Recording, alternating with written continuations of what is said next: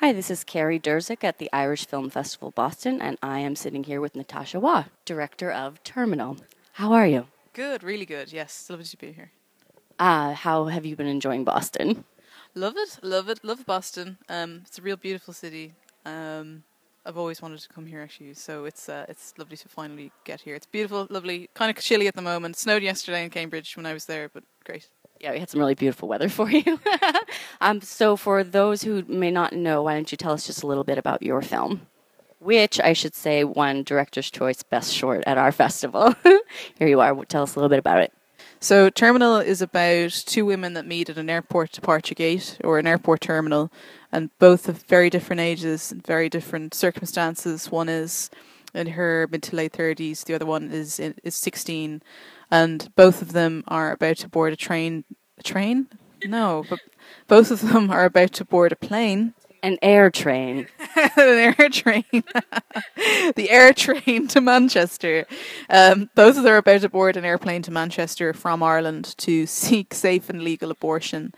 Obviously, abortion is illegal in Ireland and carries a criminal sentence, and our legislation takes women's bodily rights away from them when they are pregnant. So uh, this is the only way that women can secure safe and safe abortion is to, uh, to to leave Ireland, and most of them, a lot of them that we know of, will go to the UK. There are other places they go to, but in particular, anyway. So um, that's what it's about. So they both talk about they talk about the reasons that brought them to that moment, and you know how they feel about having to make the journey. Yeah, so obviously this is a very important subject, um, not just in Ireland but all over the world. Certainly in a very concentrated form right now in Ireland with the Repeal the Eighth movement, um, and like some places having those boats that women are going off to. It's horrific, and even here where it is legal, um, in some states it might as well not be. Uh, what? So obviously there's lots of reasons to tell this story, but what was the initial?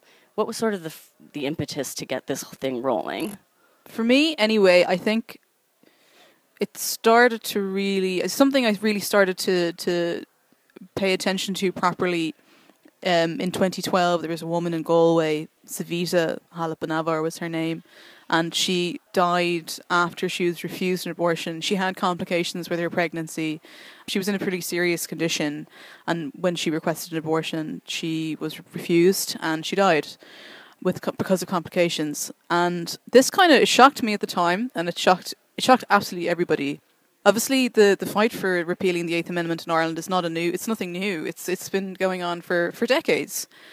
But it was just something that I, it kind of struck me at the time. I thought, oh my god, how could this have happened? And subsequently, I think there was other women that came out about their testimonials at the time that I was really listening to, and I was really keen on listening to those stories, and I think that coupled with Savita's death was a real eye opener for me. And I was, you know, listening to all these stories and women going over for different reasons, women going over for really, really heartbreaking reasons like fatal fetal abnormalities.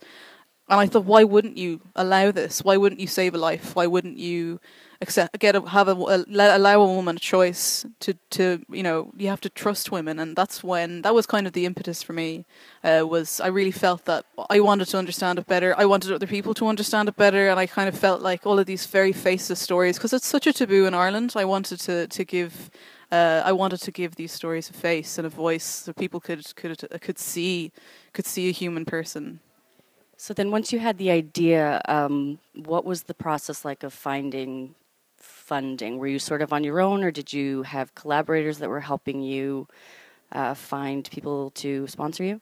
Um, I wasn't entirely on my own, but it is enti- the film is self-funded. We didn't have a funding body um, giving us money at the time. I I uh, used my own money, and my producer put put in some of his own as well.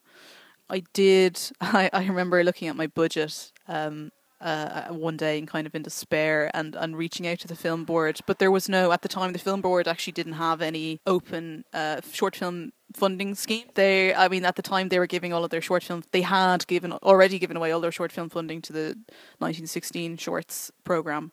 So, I mean, it was I did appeal to them, but obviously it was a polite no, not because we didn't like the project, but because you know we it's there was nothing there's nothing open at the moment. So we did all we funded it ourselves I, I know myself and my producer David Lynch. He who's a very famous name. Um, he the two of us have come from a background of making you know shorts on shoestring string budgets. So working with nothing is is something nothing. It was nothing new to us. So we just knew how to make the best of what we had. And he's a very good producer, so he's good at saying no to me when when it came to kind of budgetary decisions. So yeah. And did you have, um, I would imagine, where it's subject matter that's so important and people care, did you have, as far as your crew and actors are concerned, were they sort of on board with working for a little less? Uh, yeah, mostly. I mean, uh, there was people there that I'd worked with a lot before, and uh, I think they were happy to come back on board again. I know the actors were very keen on the script, so that really helped. So they were in it for that.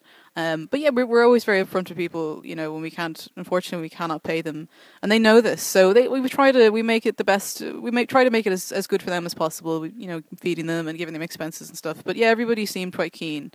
Um, they know that because I'd worked with them bef- with a couple of them before. They knew that I was that I'm you know I'm genuine in, in my endeavor to make decent a decent film and um, that I'm you know I'm I'm serious and I'm not messing about with with anything. So. Yeah. Well, it seems like your efforts have paid off. You've had a remarkable festival run. Why don't you talk a little bit about how many places you've been able to take this and what the experience has been like of sharing it with audiences? Yeah, it's been really, really incredible. Actually, the response has. I kind of, I kind of hoped that it would be really popular, but I didn't think the reception would be this. It's, it's just been so well received everywhere. So I think we're at about 17 festivals, I think, by now, and one of them will be in LA in um, June. So yeah, it's been everywhere. It's been in it's been in America. It's been UK a lot, and obviously all over Ireland, which has been great because I mean it's it's important for me telling an Irish story that Irish audiences see it. I think it's I think it's definitely a film that holds a mirror up to Irish society at the moment. So it's I, I was it was great to get into loads of Irish festivals. Um, so uh, yeah, it's been a really really lovely experience, and the audiences have been very receptive. And funnily enough, one of the best audience experiences I've ever had has been here last night in Boston when we screened it. It was incredible. It was lovely to see and hear people's support and people's solidarity with it. That's for me is always a very emotional experience.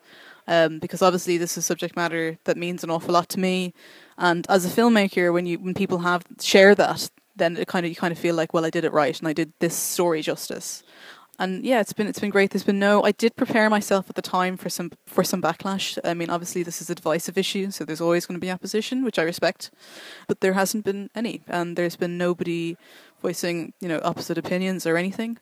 Um, but no, it's been great. Uh, UK audiences are really lovely as well. I was at a feminist film festival in London last August, and uh, the audience was very similar. They were all very just it was very warmly received there. And Ireland has obviously been great too. It's been very there's a the festivals there have been of great support to have a film like Terminal there. So.